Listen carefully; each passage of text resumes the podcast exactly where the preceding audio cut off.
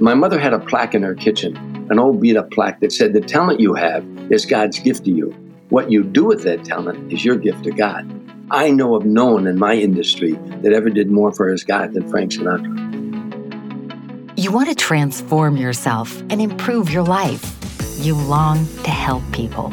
You wish to become healthier, happier, and more successful. This show is your opportunity to learn how to use hypnosis to make your life better.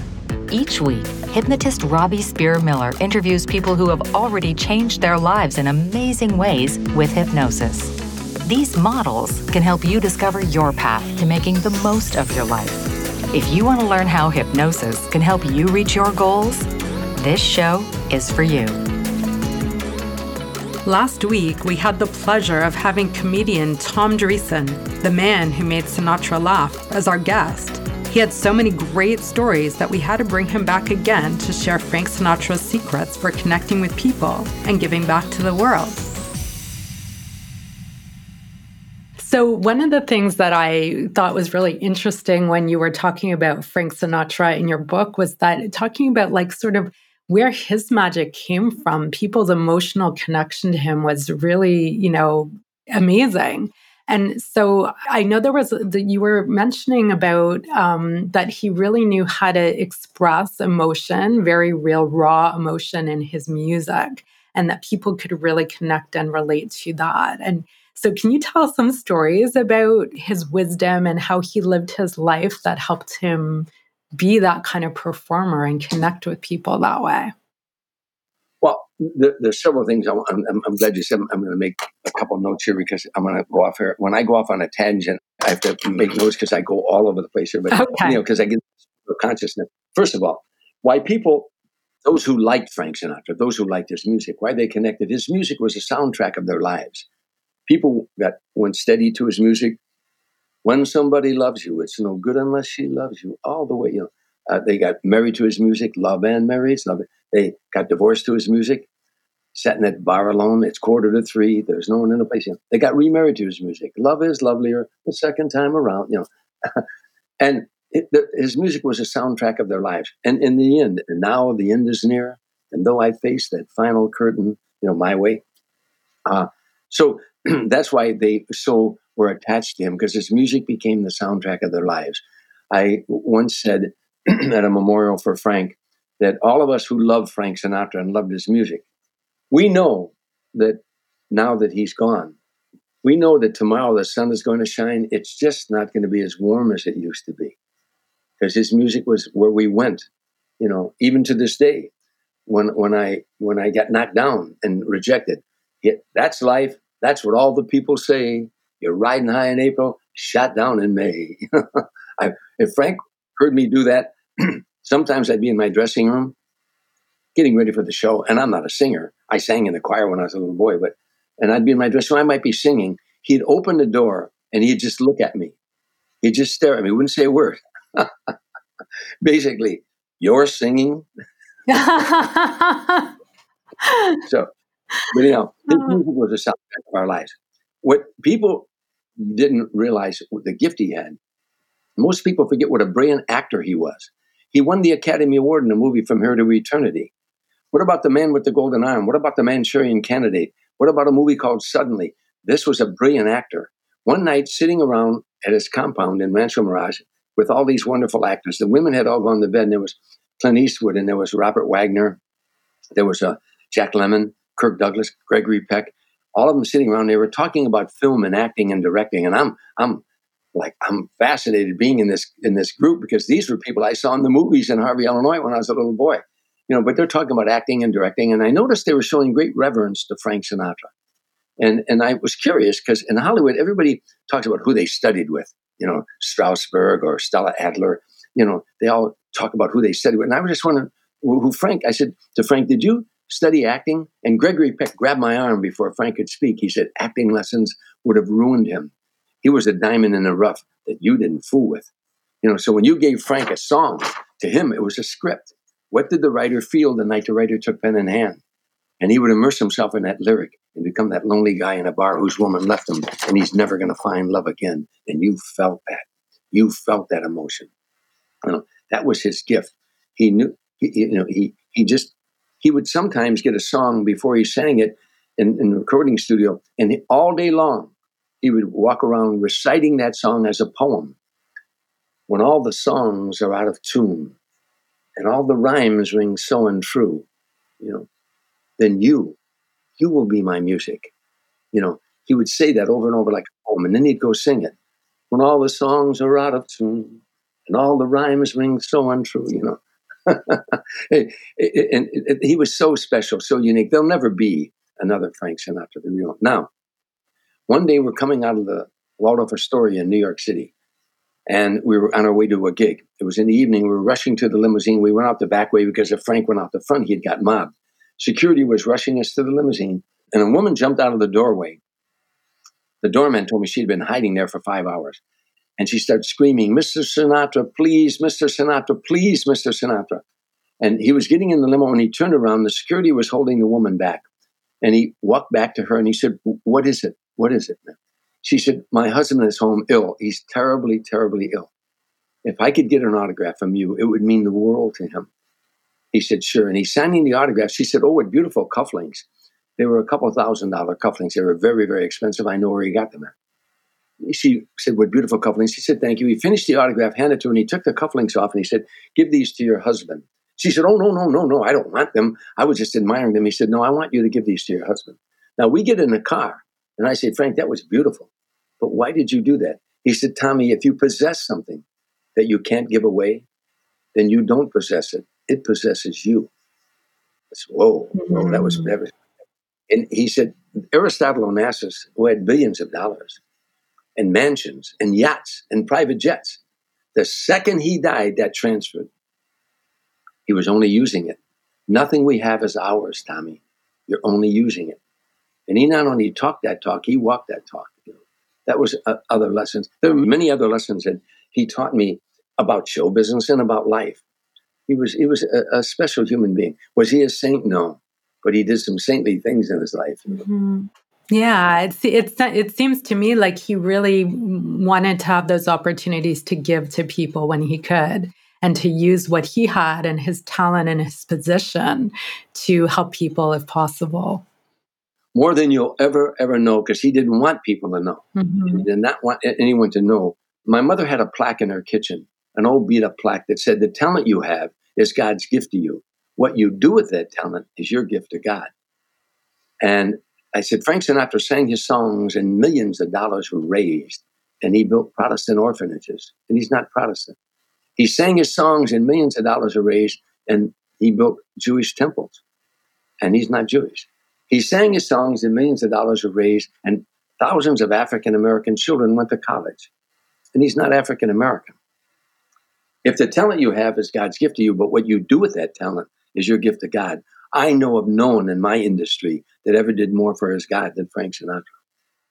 Amazing. And and it and it seems to me like he really knew how to live life about possibility. He was creating his life. He wasn't controlled by fear. And I think a lot of people when they when they don't give to others or they don't honor their own talents and give them to the world, it's from fear. They're afraid they're going to fail or be heartbroken or ashamed or humiliated or something like that. Um, and it sounds to me like he was really his focus was really about what what he could do. Well, also was he you, when you watched him before he went out in front of twenty thousand people, he was pacing. Mm-hmm. You know, he got nervous before a show. Mm-hmm. You know, it, forty thousand people in Hawaii. He once appeared in front of 180,000 people in Brazil, the only male, uh, single artist that ever, rock groups have done that, but not a solo singer. You know, he, he was an amazing talent, but he, was he fearful? But he faced his fears. He never ran from his fears. And when we go toward our fears, they become a little bit less than what they were. It's only when you run from your fear that it gets greater and greater and greater. You know, mm-hmm. um, I, I, used to uh, I, I, tell young people that are, want to speak in front of an audience, if I had to get up in front of an audience when I first started out on a Friday, on Monday I was already sweating it. I was at home, you know. Now, what I learned was the power of your subconscious mind. Whatever the mind can see and believe, it will achieve. I started to see myself out there, and I tell young comedians this all the time. You know, what you do when normally when public speaking, when you're new at it and you got it, speak, you start thinking of all the negative things that could happen. Well, what if this happens? What if that happens? What, what if I, I forget? And what if I did? Now, when you do that, you you start thinking of failure. Your heart starts to pound, your hands start to sweat. Why? The subconscious mind doesn't know the difference between truth or fiction. It only knows what you program into it by images. Mm-hmm. So it reacts to the image you program into it. So if you see yourself up there failing, all of a sudden your heart's pounding, your hands sweating, because your subconscious mind said, Oh, I see you're failing. So I tell young students all the time cancel that. See yourself out there having the time of your life, enjoying it. People are laughing, they're smiling at you, you're smiling at them. You're really having fun. You're having fun with this talk you're going to give. See it, see the people reacting positively to it, you know, because the subconscious mind said, Oh, that's where you want me to go. You know, so I, I be, that's how I, when I would walk out in front of audiences, I would always pretend when that light hits me, a calm is going to come over me. When I get to that podium or that lectern, or when I get to my microphone as a comedian, when I get to a calm is going to come over me. You know, I saw that, I felt that, and I believe that. You know, today I'm a very relaxed performer. I, I can hardly wait to get out there sometimes. You know, but again, facing your fears.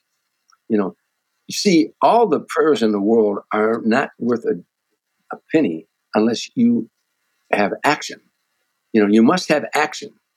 You know, there's a great old joke that this guy, you know, um, you know, Max or whatever his name was, Max kept saying, God, please let me win the lottery. God, please let me win the lottery. And the week went by, he didn't win. Next week, he's on his knees. God, please let me win the lottery. Please. And next week, he didn't win.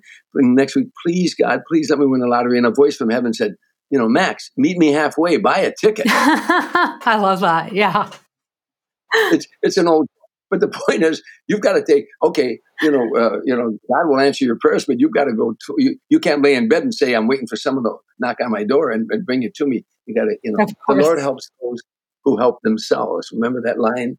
The Lord helps those who help themselves, you know, got to take action. I, I give a, I give a, a, uh, uh, a thing here that I, I want to repeat to you. I do uh, sometimes I, at the end of a class, I'll, do, I'll, I'll say to them, I'll say, look, before this is over, I'm going to give you the secret. Everybody's looking for the secret. I'm going to give it to you at the end of this talk that I'm giving you. And at the end, I say, and here's the secret. The secret is you. You're the secret. This is your vehicle. You can do whatever you know. You can do whatever you want. This is your vehicle. You're the secret. You know. You, you know, and you have to work on these. And you know, you exercise physically. If I say to a class, you know, I want you to get physically fit. They all say, I know how to do that. One word, exercise. I say, okay, I want you to get mentally fit. And they stare at me. It's the same thing. One word, exercise. Exercise the mind the way you exercise the body. Mm-hmm. I was in Cedar Sinai Hospital last, last late August, September with COVID. And I thought that for, I had COVID for 14 days and it wasn't getting better. It went into viral pneumonia. I'm laying at Cedar Sinai Hospital the first day, and I, Robbie, am sick. And I've been through some tough things in my life, but I've never felt that bad. And I'm laying there, and, and temperature and, and, and, and everything. And I wasn't in ventilation or anything like that, or ventilator, but but and, I'm laying there, and, and the nurse, I'm in a quarantine room. Nurses can come in, but they have to leave. And the second day, I'm not feeling better, and I said, you know what? I can't just lay here. I couldn't read or watch TV. I couldn't concentrate. I said, I can't just lay here. I got up and I walked to the door and I'd walk all the way to the bathroom. Then I'd walk to the door and the bathroom, 25 steps each way. I did that 10 times a day. And when I got into the bathroom after my walk was completed, I looked in the mirror and I had five mantras that I would say, and I said it each one five times. I said, day by day, in every way, I'm getting better and better. And I would put the emphasis on a different word as an actor would do. I'd say, day by day, in every way, I'm getting better and better. And I'd say, day by day, in every way, I'm getting better and better. Day by day, in every way, I'm getting better and better. I say that five times. I'd say, I feel happy. I feel healthy. I feel terrific five times.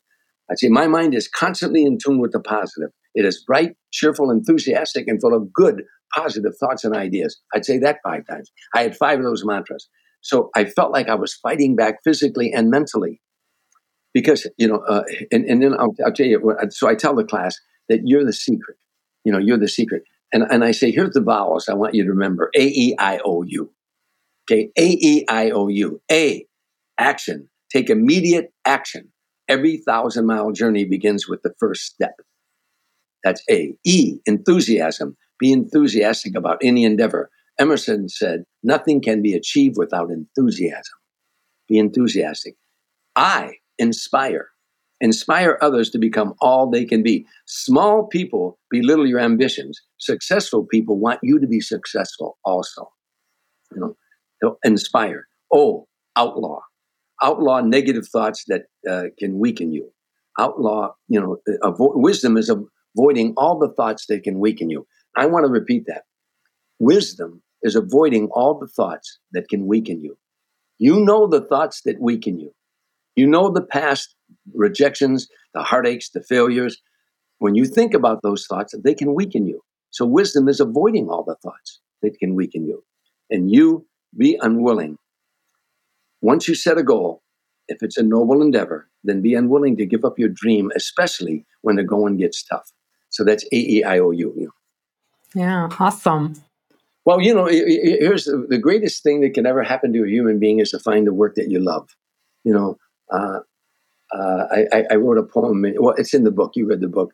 It's called "The Sound of Laughter." I'm not going to do it for you, but uh, but uh, in the end, I say, you know, that that find the work that you love because that's really the key. If you find the work that you love, what you do in life is a service to humanity. Service to humanity is the greatest work of life. If if you if you um, what you do makes people feel better for having had your service. You know, as a comedian, I tell young comedians all the time, do you know you're in the greatest profession on the planet? Think about what I'm about to tell you. The number one fear, they, the, the insurance companies around the world did a survey for eight years of the 10 fears of man. Death was fourth, pain was second, getting up in front of an audience was the number one fear of mankind. If you can get up in front of an audience and you can talk about being a house painter for an hour or being a, a hypnotist for an hour or be, being a, a lawyer, you know, you're in less than 1% of the population of the world. If you can get up and make people laugh for one hour, you're in less than one millionth of 1% of the population of the world. Do you know how lucky you are? Do you know how fortunate you are that you found this profession? Don't tarnish that by destroying, you know, your brain with alcohol and drugs and what have you, because you have this great gift. Laughter is healing. That's not a theory anymore. That's not a theory. It's yeah, laughter is healing. We've al- we've always known that laughter is a psychological deterrent. You know that the brain can't think of two thoughts at the same time. So if you're watching a comedian perform or you're listening to a comedy record and you're laughing, you're not. You know, it's so it's a psychological deterrent. Laughter. We, we know that. But now we know that laughter is physiologically therapeutic because of Norman Cousins, the editor of Saturday Review, many years ago had a physical illness, a heart ailment, that doctors told him that it was stress that brought it on and that he didn't have long to live. He laid in the hospital and he, and he thought, negative input, stress made me ill, then positive input could make me well. So he checked out of the hospital and he'd only watch I Love Lucy reruns, Candid Camera, Three Stooges, Marx Brothers.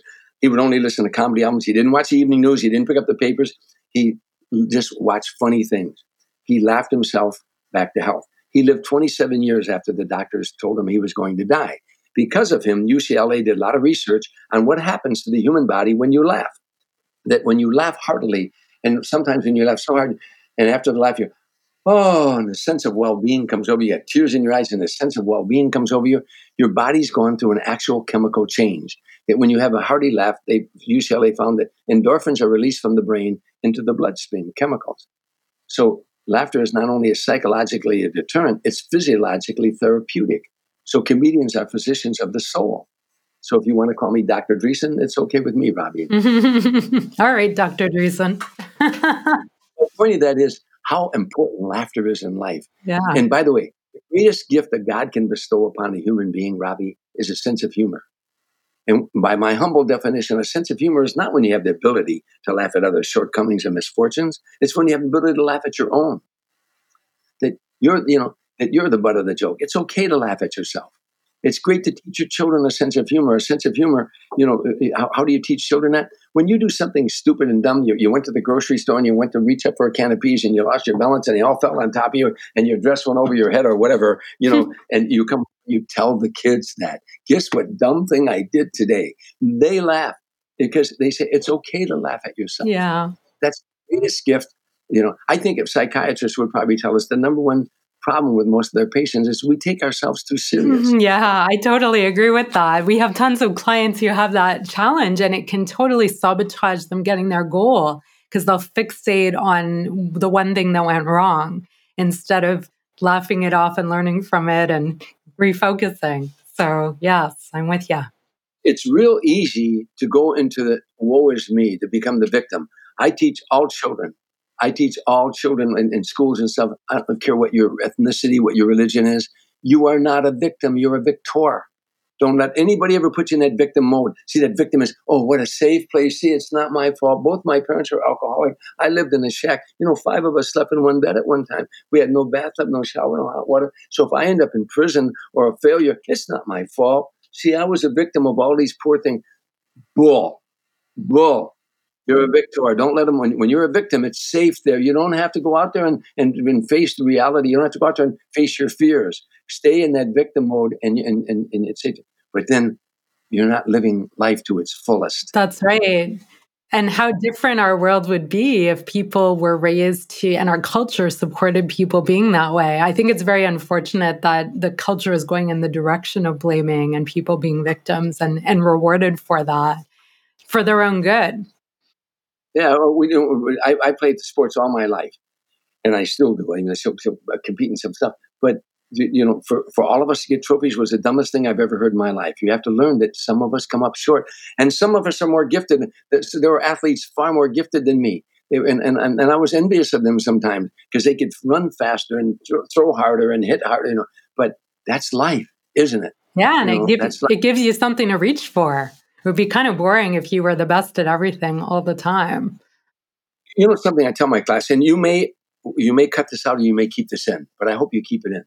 I was teaching and uh, talking to an all male class a while back, and and uh, I was having fun with them, telling jokes and everything, and having fun with. But then at that time, there was a guy in in the, all the newspapers that he was 32 years old, and his parents it, it took him eight years to get him out of the house. He would not leave the house eight years, and they finally got a court order to get him out of the house. He was 32 years old. He wouldn't leave his parents.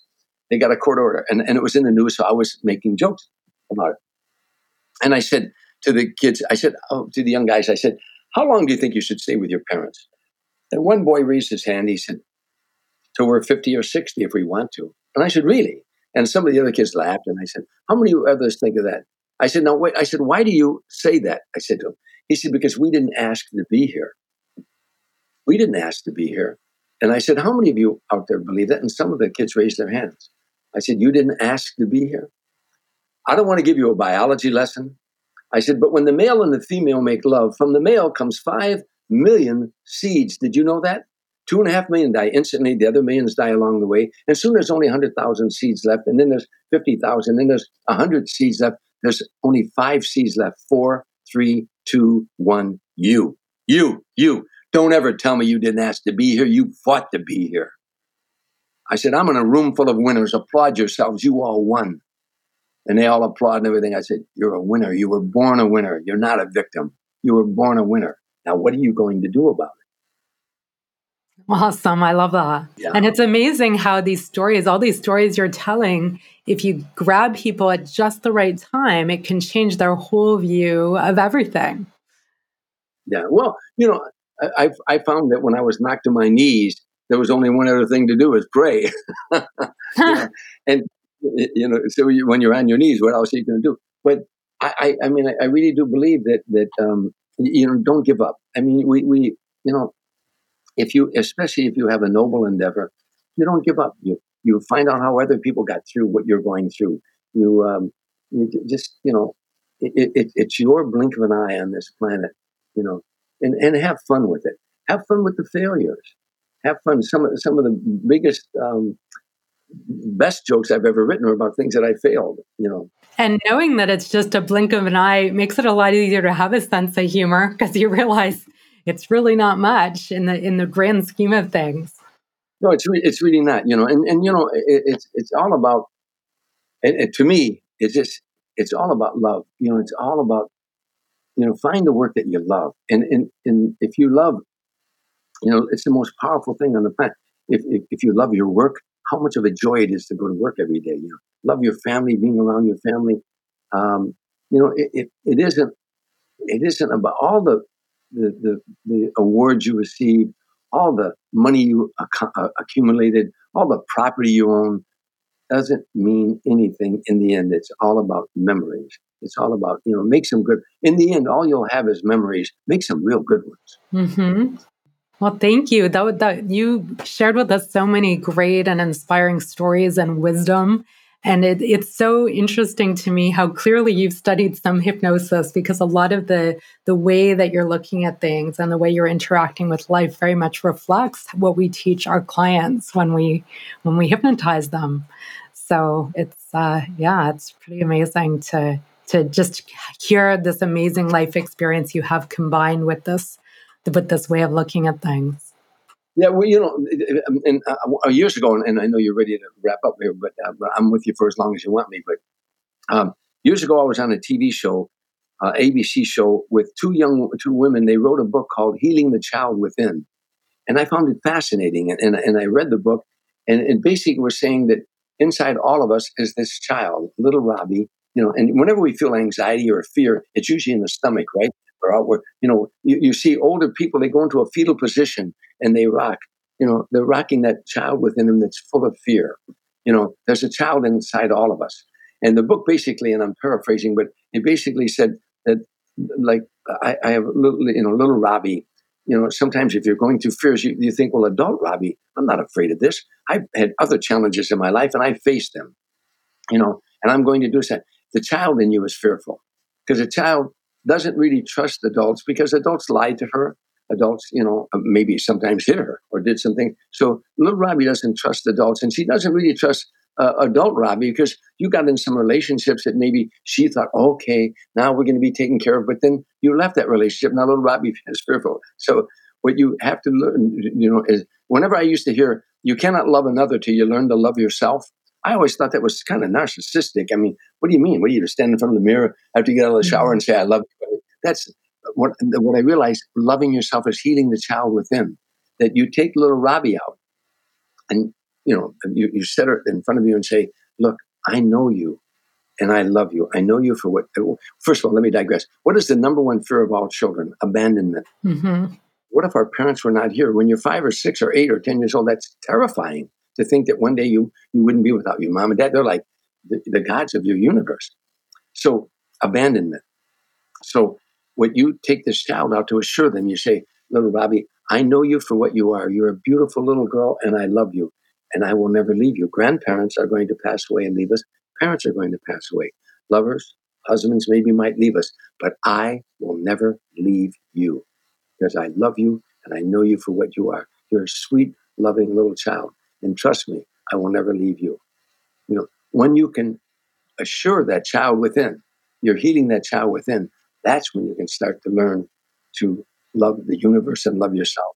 You know, those fears, realize those fears are coming from the child in you. The adult in you is going to handle this. Mm-hmm. You know, there were when we, when I was early and going out on stage, little Tommy was scared to death.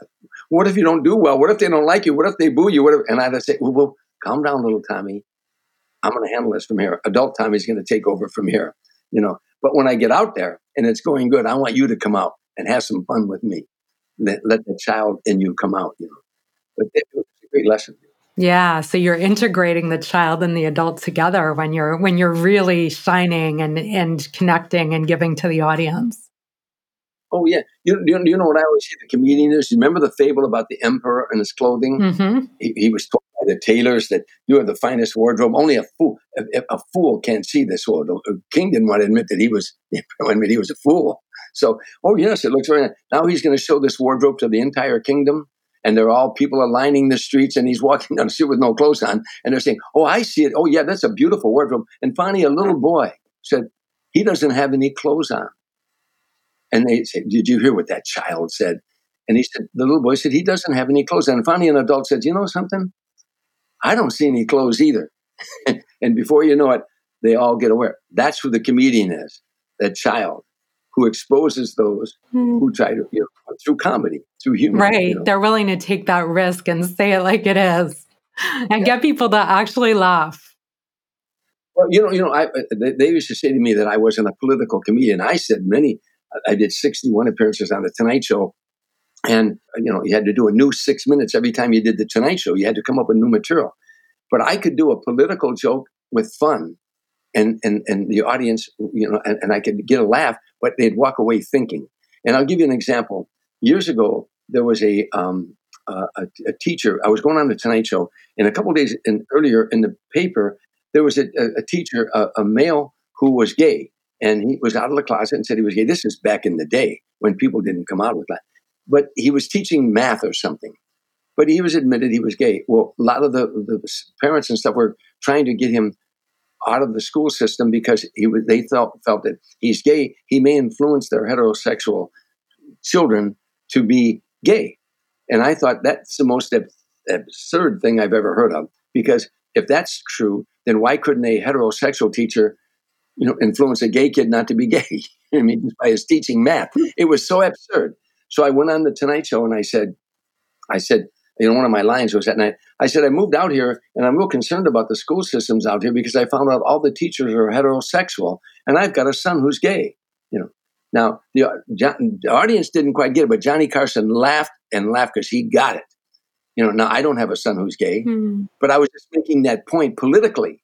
You know, yeah. Now, and, so, and so you can do you can do it. You know, I did a lot of other things like that. You know, yeah, you can get away with a lot yeah. by doing it that way. Yeah. Meanwhile, people are on their way home saying, "What was that funny?" And you know something, that makes a lot of sense. Uh huh. You know? Yeah. Many, many a truth is said in jest. You know. For sure. So, why don't you share with people how they can access your book and learn more about your services? You do corporate events and trainings, and you help people in schools. And so, just share how people can get in touch with you and, and the kinds of things you can offer. Obviously, again, I'm a stand up comedian, first, last, and always. You can go to my website, tomdreesen.com. Of course, that's D R E E S E N. Everybody spells my name wrong. They put two S's in there, but it's only got one. D-R-E-E-S-E-N, tomdreesen.com. Or you can go to Amazon and get my book, Still Standing, My Journey from Streets and Saloons to the Stage and Sinatra at Amazon or at Barnes & Noble stores. But Amazon, you know, people are telling me they're ordering it, and, and, and, and pat myself on the back, forgive me, but I've got over 125 star reviews on my book now on Amazon. Uh, people are enjoying it. I'm an avid reader, so I like to read books. And nothing I like better than find a page turner. And people are saying that about my book, that it was a page turner. Because I've read books sometimes in three weeks and sometimes in two nights. You know what I'm saying? Yeah, well, uh, I read your entire book and I really enjoyed it. There were so many interesting moments, and, and you are a really excellent storyteller. So I would strongly recommend people get your book and enjoy reading it. Oh, yeah, thank you. Join us for next week's podcast, where hypnotist Trisha Fuller will teach us about how hypnosis can help with managing pain and how hypnosis helps with childbirth. And if you're wanting to discover more about how hypnosis training can help you, go to hypnosistrainingcanada.com and schedule your free consultation. Remember to click the button to subscribe, share this podcast with a friend, and please leave us a review so you can help others to benefit from this podcast too. Until next week. You've been listening to The Hypnosis Show with Robbie Spear Miller. Tune in next time to learn more about how you can change your life with hypnosis. And if you are interested in learning more about training opportunities, go to hypnosistrainingcanada.com and schedule a free consultation.